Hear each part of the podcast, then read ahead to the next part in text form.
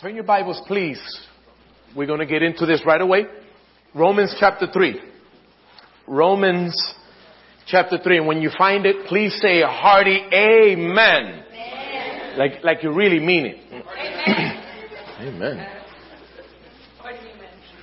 A hearty amen.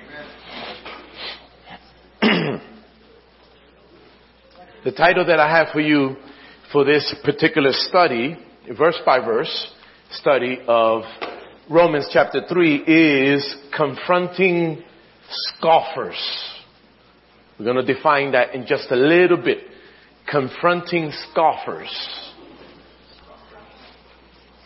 A derider. A false teacher. Someone who opposes the truth of God in all respects. Confronting scoffers. You got there? Say amen. amen. All right. Romans chapter 3. Read with me. Follow along. then what advantage has the Jew or what is the value of circumcision? Paul says much in every way. To begin with, the Jews were entrusted with the oracles of God. But what if some were unfaithful? Does their faithlessness nullify the faithfulness of God? Paul says, by no means. Let God be true, though everyone were a liar, as it is written, that you may be justified in your words and prevailed when you are judged. But if our unrighteousness serves to show the righteousness of God, what shall we say? That God is unrighteous to afflict us, to afflict wrath on us? I speak in a human way. Paul says, by no means. For then how could God judge the world? Here's another scoffing question. But if through my lie, God's truth abounds to his glory, why am I still being condemned as a sinner? And why not do evil that good may come? As some people slanderously charge us with saying, their condemnation is just. What then? Are we Jews any better off? No, not at all. For we have already charged that all, both Jews and Greeks, are under sin, as it is written, none is righteous, no not one. No one understands, no one seeks for God. All have turned aside. Together they have become worthless. No one does good, not even one. Their throat is an open grave. They use their tongues to deceive. The, the venom of asps is under the lips. Their mouth is full of curses and bitterness. Their feet are swift to shed blood. In their paths are ruin and misery, and the way of peace they have not known. There is no fear of God before their eyes. Now we know that whatever the law says, it speaks to those who are under the law, so that every mouth may be stopped, and the whole world may be held accountable to God. For by the works of the law, no human being will be justified in his sight, since through the law comes the knowledge of sin. Bow your heads with me. Let's pray. Father, thank you so much for this portion of scripture here in Romans chapter 3. Father, thank you so much for the insight you've given to me. And now it's time, Father God, for, for you to share publicly, for you to anoint me and inspire me to share publicly what you've revealed to me in secret this past week. We pray your blessings on your word. We pray your blessings on every soul here this morning. Father, give us understanding that we may not only understand what you are saying to us through this particular passage, but Father, so that we may live it out and be doers of the word and not hearers only. Father, these things we pray in Jesus' name and God's people say, Amen. Before we get into this one particular text, let's just briefly take about 30 seconds to a minute to summarize the previous chapter so that we can get a, a, at least a base understanding of what it is Paul the apostle is conveying to us in this particular chapter. In the preceding chapter, chapter 2, the context, of course, was the law. As is the case for the most part in this one particular chapter as well. But in chapter 2, Paul the apostle, he was essentially saying that it doesn't matter who you are. It doesn't matter whether you consider yourself a good person or a bad person. It doesn't matter whether you consider yourself a religious person or a non-religious person. The point of chapter 2 was that all people are guilty before God. And that the purpose of the law was to expose our inherent nature to us. That was the purpose of Paul's message in Romans chapter 2. In this one particular passage, Paul is presenting and answering a series of questions posed by scoffers at the time.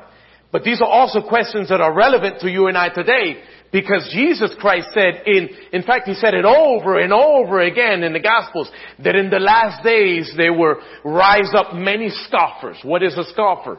Well, we mentioned it a few moments back. A, a scoffer is a derider, one who mocks.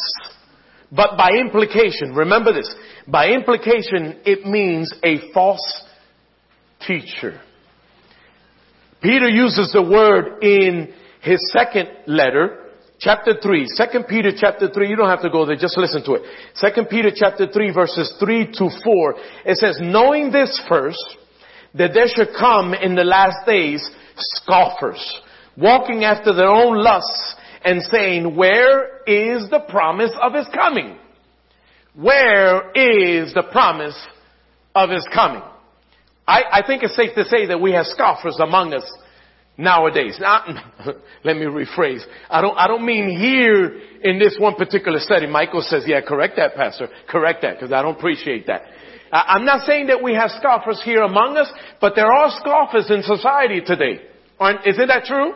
There are a lot of scoffers, people, people who have been hearing the message that Jesus is coming, that Jesus is coming for, for generations now, for decades now. In fact, for millennia. It's been, it's been preached ever since Jesus rose again that one day he's coming back, one day he's coming back. And in the process of time, in every single generation, hundreds, if not tens of thousands of scoffers have been raised up by the enemy himself you people have been preaching that Jesus Christ is coming back soon. Well, how long are you going to play that tune? How much longer before his actual return? And so they don't, they're not, it's not a, a inquisitiveness on their part. They're not interested. They're just simply mocking what you and I believe. One thing that's important as we move forward concerning this context or this theme of Paul the apostle answering the questions raised by scoffers is that their true intention, or rather, that the true intentions of a scoffer is to place the blame of man's failures upon God. A scoffer's true intention is to place the blame of man's failures upon God. Look at verse 1 with me. Romans chapter 3.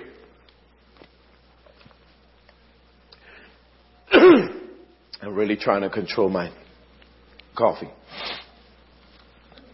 the text reads, then what advantage has the Jew? Or what is the value of circumcision? This is a question that was posed by a scoffer, or rather I should say an imaginary opponent with whom Paul the apostle was having a conversation or a dialogue with. And, and it's a metaphor for everyone who during that time was probably listening in to the word of God and, and watching what God was doing in the midst and, and all this transformation that was taking place and saying, you know what, somehow, some way, we have to come against the movement of God.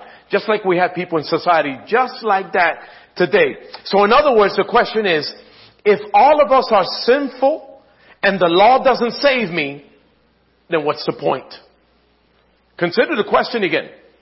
What advantage has the Jew? In chapter 2, Paul the apostle established that the law doesn't save anybody. That it doesn't validate you before an almighty God.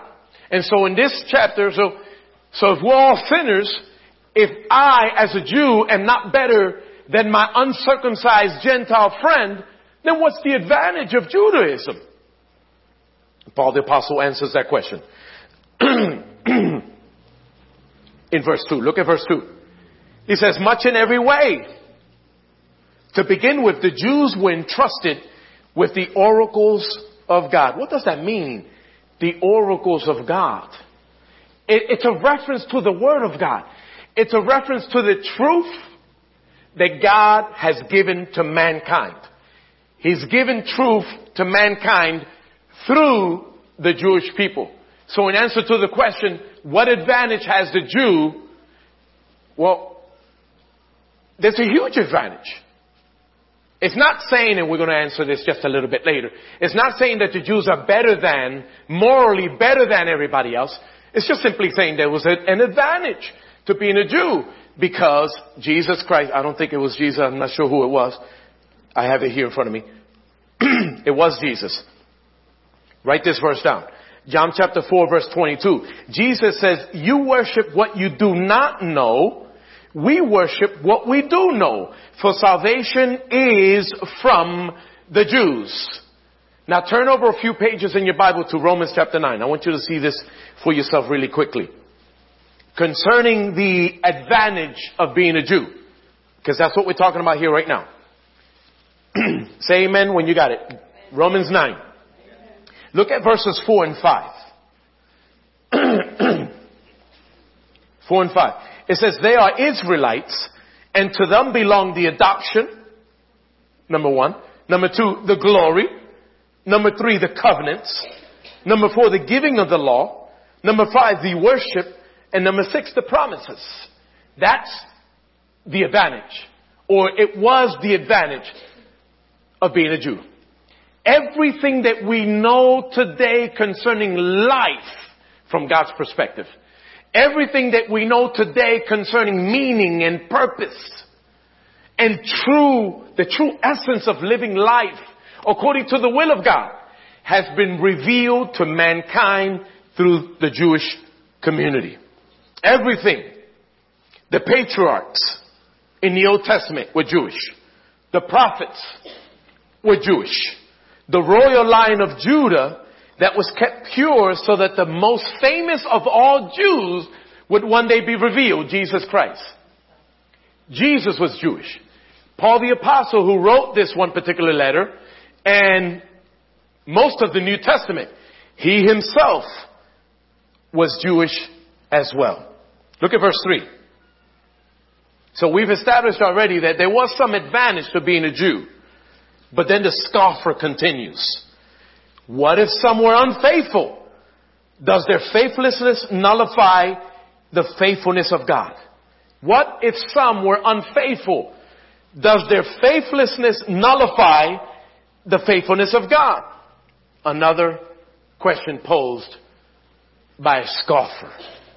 In other words, is it true that because not all the Jews believed that God's word failed, and that ultimately God himself failed? This perspective tries to blame God for all of man's failures, as if God's faithfulness is determined by man's activity. Adam used this excuse long ago in the beginning. He says, he says, Adam, Adam says, this wouldn't have happened if it were not for the woman you gave me. Therefore, this is on you, God. How many remember that in Genesis chapter 3? He used that excuse, putting the blame on God, as if somehow God had failed when Adam and Eve sinned in the beginning. It wasn't God's fault. It has always been man's fault. The scoffer is always looking to put the blame on God. And we borrow a little bit from that in the church as well. Other, others use this excuse today when they walk away from Christianity, believing that Christianity doesn't work. How many of you who have been believers for a very long time have encountered a person who has walked away, perhaps a family member or a personal friend? Somebody you know who walked away from Christianity believing that Christianity really did not work. How many know somebody like that? I got plenty of people like that, plenty of friends like that. In fact, my very first, I wasn't saved at the time, but my very first pastor, I guess we could put it that way, because as a very young, young, youngster, I was actually going to all the um, children's activities that the church sponsored. Is the First Spanish Baptist Church of Philadelphia. English studies with the kids, and it was a wonderful time. A whole lot of fun and games. And that pastor was there for a very long time. He got sick one day. And he felt abandoned by God. And so the enemy slipped in his influence, his mechanism, if you will. And that pastor, long story short, is in Puerto Rico today and he is a faithful Jehovah's Witness.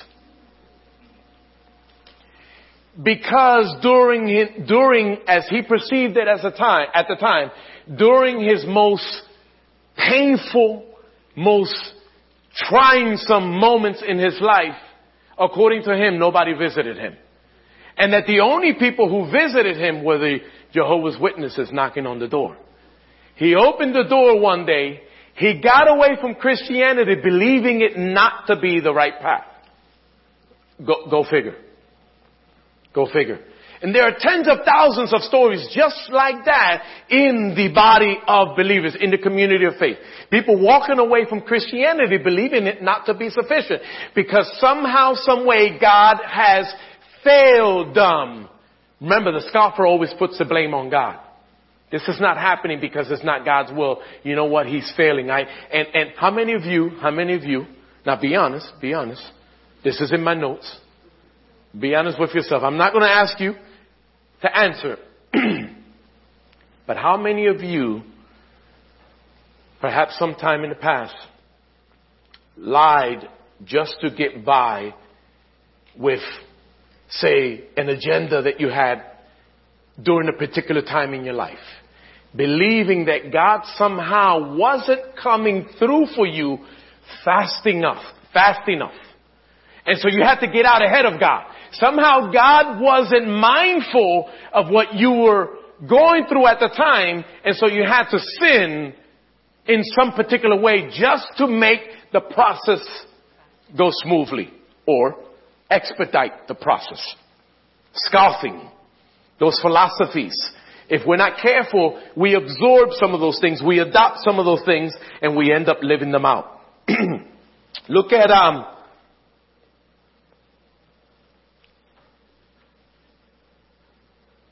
Let me read this first before I move on to verse 4. The reality is, mankind has always been at fault for his own failures, and God has always sought to redeem us in spite of ourselves. Furthermore, growth is always guaranteed when we consecrate ourselves to the Word of God. And the reason why I wrote that down is because sometimes even though we are believers and many of us have been believers for a very long time, we have grown a little bit, perhaps, not everybody, and perhaps not in some overwhelming way, but sometimes, and I'll, I'll be the first one to be honest, from time to time I have wrestled with a little indifference to the Word of God. I have wrestled with a little indifference, not necessarily disbelieving in the Word of God, but probably finding myself in a very difficult situation, especially when I was away in, you know, in college, right? Why are you laughing? When I was away in college, I wrestled a little bit because I, I, I didn't think God was defending His word fast enough, fast enough for, for me. And so I wrestled with a little indifference. And I was wondering whether God was faithful to His word or not. And during that season of my life, when I allowed that sort of thinking, when I entertained that sort of thinking, I struggled the most. I struggled the most. How many know that God does not fail His word? How many know that His word is always true? I believe it's Matthew 24, 35. It says, heaven and earth will pass away, but thy word, O Lord, will never pass away. And then there's another verse, there's another verse that says, that says, um, forever, O Lord, thy word is settled in heaven. And can you imagine the unfaithfulness of some nullifying God's promises to Abraham and David? Because this is what, this, we, we're going to get back to the text now. Because this is what the scoffer was raising up. This is what Paul the challenge that Paul the apostle was taking on. Can you imagine? The scoffer says, well listen, isn't it possible that because some have failed the legal system in the Old Testament, that ultimately the word of God failed, and ultimately God himself failed for not defending his word? As if the unfaithful determined the hand of God. How many know that the promises that God spoke to Abraham were eternal? promises. How about promises that he made to King David concerning the everlasting covenant? Ultimately fulfilled in Jesus Christ himself. Can you imagine just because many Jews in the Old Testament failed to live out the standard of the Word of God? God taking back his promises from Abraham and David, you know what, since you people are not, not, not faithful enough to me, I'm going to nullify all of my promises. My words which I, which I given unto you, over and done with. Where would you and I be today if that were the case? Where would we be today? God has given you promises. Let me see your hand if God has given you a promise. At some point in your life, He's given you a promise. Can you imagine if God's faithfulness were determined by your faithfulness? So that's what Paul the apostle is challenging here. That's what he's saying. No, God's faithfulness is never determined by the, the faithfulness of an, an inherently sinful species. Look at verse 4. He says, by no means. He said, let God be true, though everyone were a liar. As it is written, that you may be justified in your words and prevail when you are judged. Can you imagine? What did Paul just say there? He says it doesn't matter if no one in the world believed in God. God's still faithful in the end. Because God's faithfulness is never determined by whether you and I can be faithful or not. Because we're going to make choices every single day. And we're not always going to make the right choice. It doesn't mean that God's word has failed or that God has failed. This tells us that even if no one in the world believed in God, He still remains faithful and holy and perfect. He's not the one with the sinful problem. We are. He's the standard. This is what Paul was saying. And the judge. And one day he will be completely justified in judging all of mankind when we stand before him. But not just ultimately then. All of mankind will ultimately be judged by God. Some will stand before the judgment seat of Christ. Some will stand before the great white throne judgment. That's a future experience. But we are in fact being judged today as well. How many know that there's always an effect upon our lives with every decision we make? There's always an effect in our lives. So if you and I, if every single one of us chose to walk away from the sanctuary and just turned our backs on God, does it mean that God's word has failed or somehow he's unfaithful? Paul says, no, by no means. Look at verse 5. He says, but if, here's another scoffing question. But if our unrighteousness serves to show the righteousness of God, what shall we say? That God is unrighteous to inflict wrath on us? I speak in a human way. He's talking about something that is often overlooked when we talk about morality, righteousness, or goodness. This idea is based, this, this is based on the idea that when God judges, He is actually showing His righteousness. And so the scoffer tw- twists that. He's turning that around and somehow putting the blame on God when He judges us righteously. Consider this as an illustration.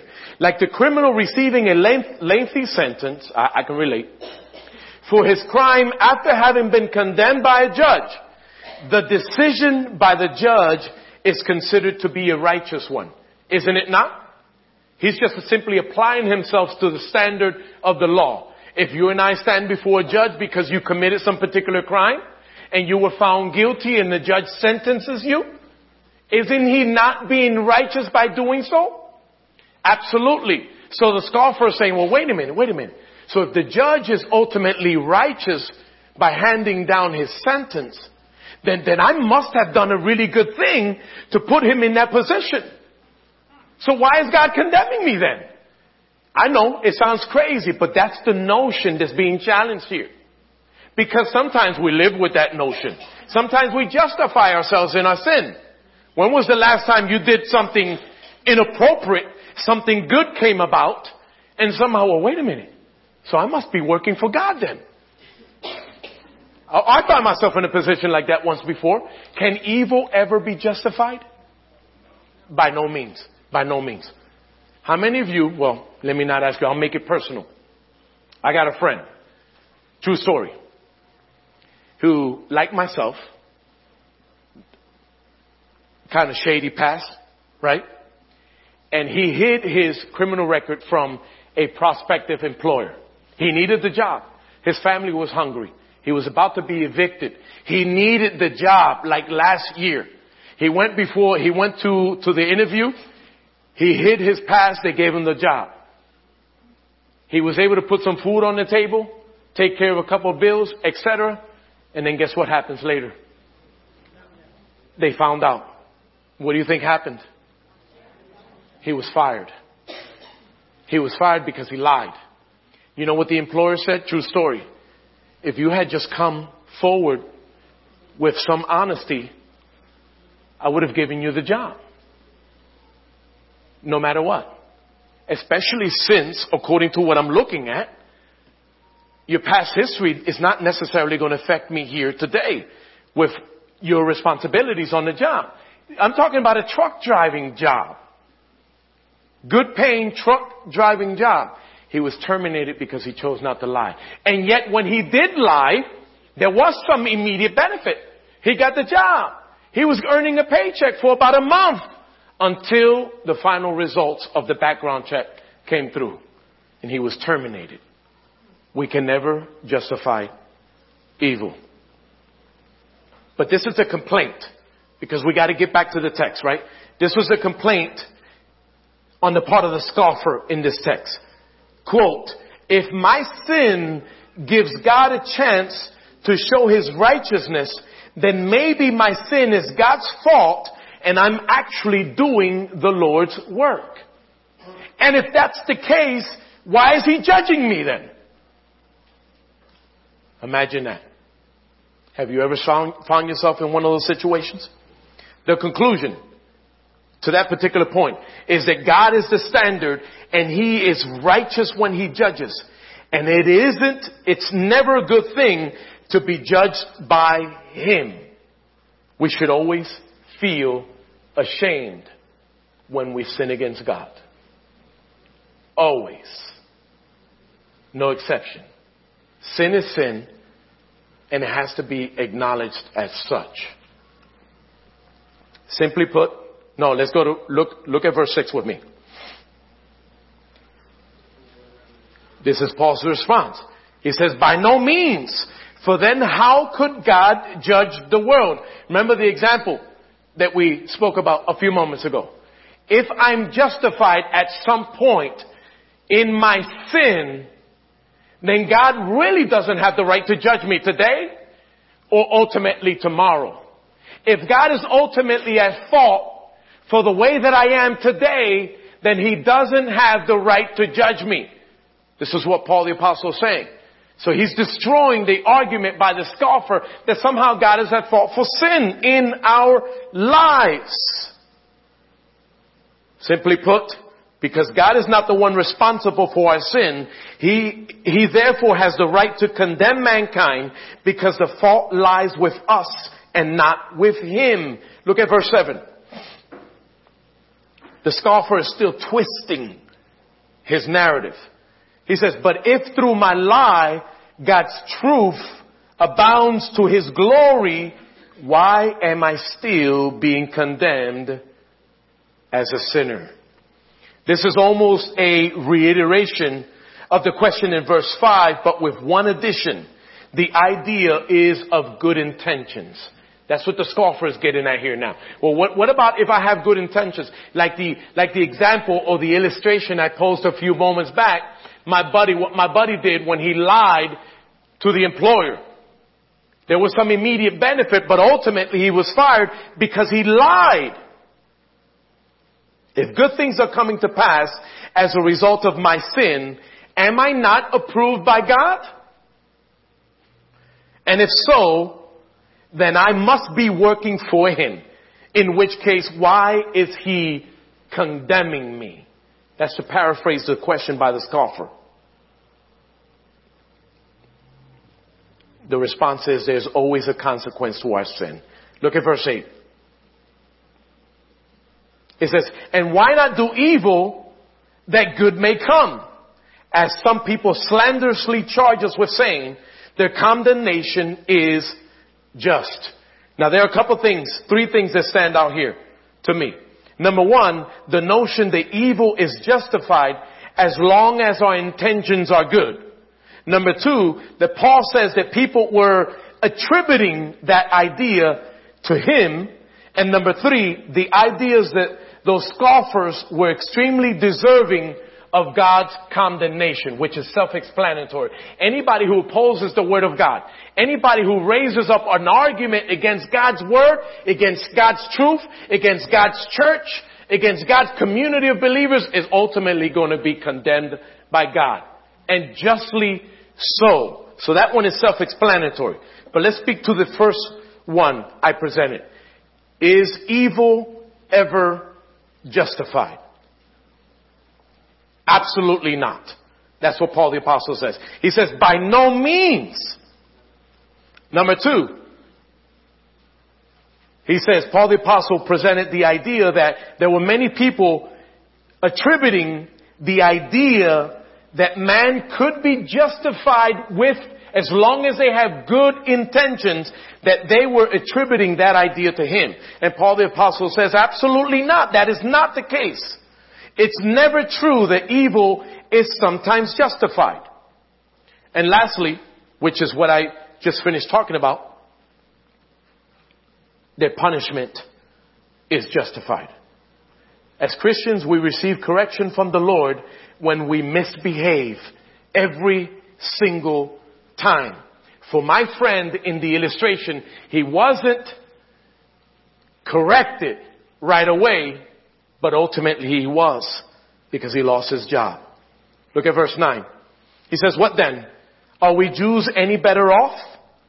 Paul the apostle says, no, not at all. For we have already charged that all, both Jews and Greeks, are under sin. It seems like a contradiction between this verse, look at your text, and verses 1 and 2. The question here is, what then? Are we Jews any better off? Paul says no. But in verses 1 and 2, he says there is some advantage. Is there a contradiction? No, not at all. In verses 1 and 2, we learn that there are, that there were benefits to being Jewish. So, some would say that it contradicts this verse. That's not the case. Paul says absolutely not. Verses 1 and 2 again speak of the Jews having had an advantage over everyone else because they were chosen by God. While verse 9 speaks of being morally better than, and that's just not the case. No one is morally better than anybody else. Because the point of the text is that we are all inherently sinful. So the answer is an emphatic no. We are all sinners. Consider what Paul does next to close this conversation, sort of like with a, with a, with a hammer, with a hammer's blow. This conversation that he's having with a, a mysterious scoffer concerning the idea of putting the blame on God. Verses 10 through 18. Let's, let's read them together. Follow along. It says, as it is written, none is righteous, no, not one. No one understands. No one seeks for God. All have turned aside. Together they have become worthless. What an indictment. No one does good, not even one. Their throat is an open grave. They use their tongues to deceive. The venom of asp is under their lips. Verse 14. Their mouth is full of curses and bitterness. Their feet are swift to shed blood. In their paths are ruin and misery, and the way of peace they have not known. There is no fear of God before their eyes. What's happening there? I don't know if you noticed, but Paul the Apostle uses a lot of quotes from the Old Testament. Mostly from the book of Psalms. There are some from, at least one from Isaiah, and at least one or two from the book of Proverbs. The main point, however, is to highlight man's inherent sinful nature apart from God. In other words, this is exactly what you and I look like to God apart from Jesus Christ, apart from the, the grace of God upon our lives. We are inherently sinful and these are the specifics. Verse 19.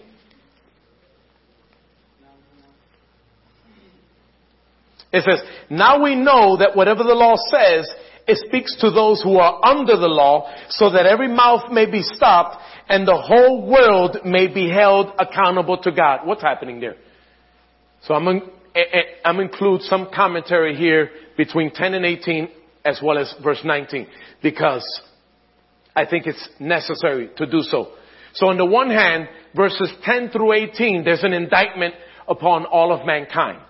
All are sinners before God. However, the Jewish individual thought himself to be slightly better than morally than everybody else because why? Because they were keeping the law. They were observing the law. So therefore we must be better than everybody else. I am definitely better than this uncircumcised Gentile. That was kind of the declaration the Jewish people were making back then. And Paul the apostle says, you need to understand that you're not different in any way than everyone else. And because of this declaration, that is verses 10 through 18, that everybody is guilty before God, you need to stop your boasting. That's what he's saying to the Jewish people, the Jewish community. The scoffers. So I'm a Jew, so I'm better than everybody else. No, no, no, no, no, no, no. You need to stop with your boasting because you are just like me. It's what Paul is saying. The context is clearly Jewish. Consider a Jewish person reading the law and using it to condemn those of us in the world who are not keeping it. They may feel as if they are better than everyone else. And so the impression is that they were boasting in that. In other words, they were running their mouths or, well, check me out. I'm better than or we are better than. And they did that in many ways. And Paul the apostle says, you know what? Your boasting's in vain because you are just like the rest of us. And the point here is that the law has rendered them just as guilty as everyone else. And therefore there is no more boasting for the Jew. Why not? Look at verse 20. For by works of the law, no human being will be justified in his sight, since through the law comes the knowledge of sin. The point is that the law doesn't justify anyone. It only convicts us of sin. It only serves to expose the sin within us. That's all the law, that, that's all the, the, the law does. How many of you have ever heard the, the white glove test? The white glove test. Okay. A couple of you have heard it. I'm going to use it here. Of course, I don't have a white glove. I'm going to share some information concerning the white glove. Because I, I was in the presence of somebody who, who was actually conducting such a test. And I see this person putting on a white glove. Oh, wait a minute. Wait a minute. Immediately I reach for my backside. No. Yeah. She just, she just got it. When, no, that, that would be a latex rubber glove, right? The, the white glove test is totally different. Let's say, Sarah, don't be embarrassed for me. Don't be embarrassed. Sarah, you pray, please pray for me. It's a prison thing. Consider, consider all the women having been in here for a long time. Say a couple of days. The women in the church. The women in this church like to clean. Right? And consider the women having gone through here with all the instruments, with all the cleaning solutions, the sponges, the rags, etc., etc. and went through this whole place and we, you and I come in here and it, it, it looks spotless and it smells good in here. But then somebody comes in with a white glove, right? The idea of the white glove is to, to reach under some, some areas, reach behind, reach inside some, some areas to find out if everything has truly been cleaned or not. So when you use a white glove and you wipe across a surface that's still dirty or still has some residue of dirt, that white glove is going to expose it. Isn't that the case? Because the white glove is going to get dirty on that one particular finger. The same thing applies to you and I. That's what the law does to mankind. It's like the white glove test. It has rendered every single one of us guilty no matter what it is you try to do to look good, feel good, smell good, feel good, whatever the case might be. Your religious practice is null and void. You can never be good enough to please God. You can never be religious enough to please God. No good person has ever entered heaven's gates. None whatsoever. And it's never going to happen. Not in and of yourself based on your own merit because it's never sufficient enough. Because the white glove has exposed dirt in certain areas of your life. It has exposed sin in our lives. That's what the legal system was doing. That's what the legal system does, rather. And Paul the apostle, let's just summarize this because I am done. Paul the apostle is answering these, these questions that were probably posed by scoffers at the time who felt justified before God in certain cases. For example, well, if I have good intentions and the result is a positive one, why am I being condemned by God? it's because the law has rendered that person, just like everybody else, to be a sinner. The point is that the law exposes sin. And if you attempt to live your life accordingly, if you attempt to pattern your life according to the law, it's only going to result in one thing. Turn to Galatians chapter 6. I want you to see something.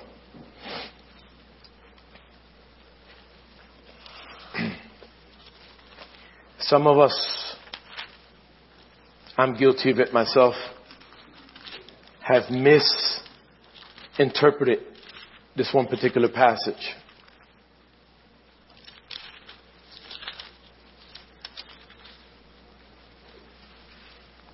Galatians 6,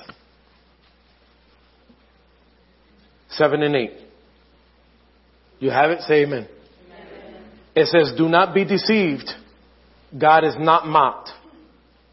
For whatever one sows, that will he also reap. For the one who sows to his own flesh will from the flesh reap corruption. But the one who sows to the Spirit will from the Spirit reap eternal life. When I first read that, and for a very long time after that, I just simply attributed that to the law of sowing and reaping and that was it. When the reality is that Paul the Apostle in the book of Galatians is contrasting the law and its effects on our lives and grace and its impact upon our lives. And that if you choose to live according to the law, you're going to be condemned. But if you accept Jesus Christ and choose to live according to the grace of God, by faith, you will inherit eternal life. That's what Paul the apostle was saying there, which is the context of Romans chapter 3. The law is not going to save you.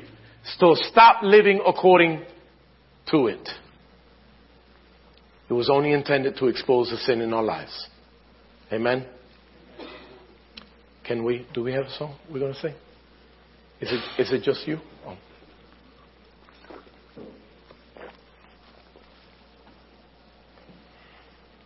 Why don't you stand with me as we sing this last song?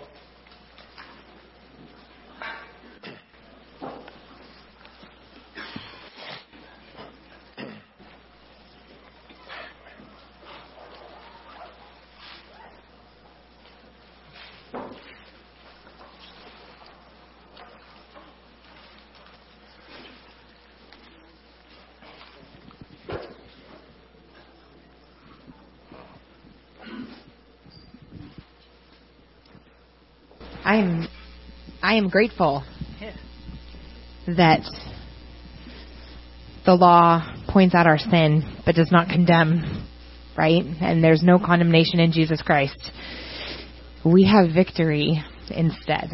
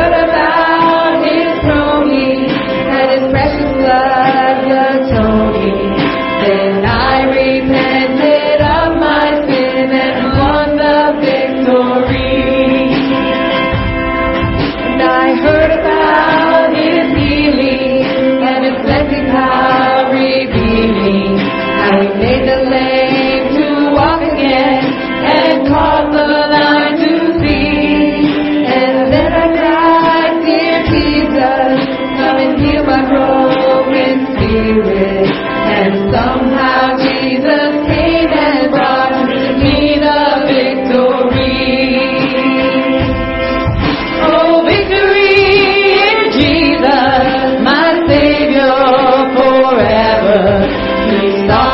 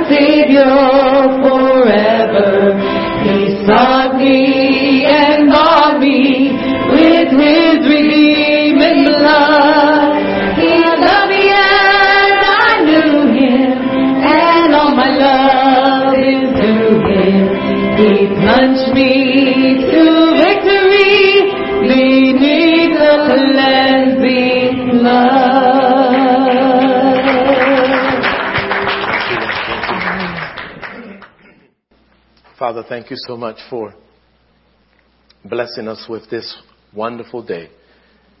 Thank you so much for allowing us to come into your presence this morning. Thank you for the comforts that you give us.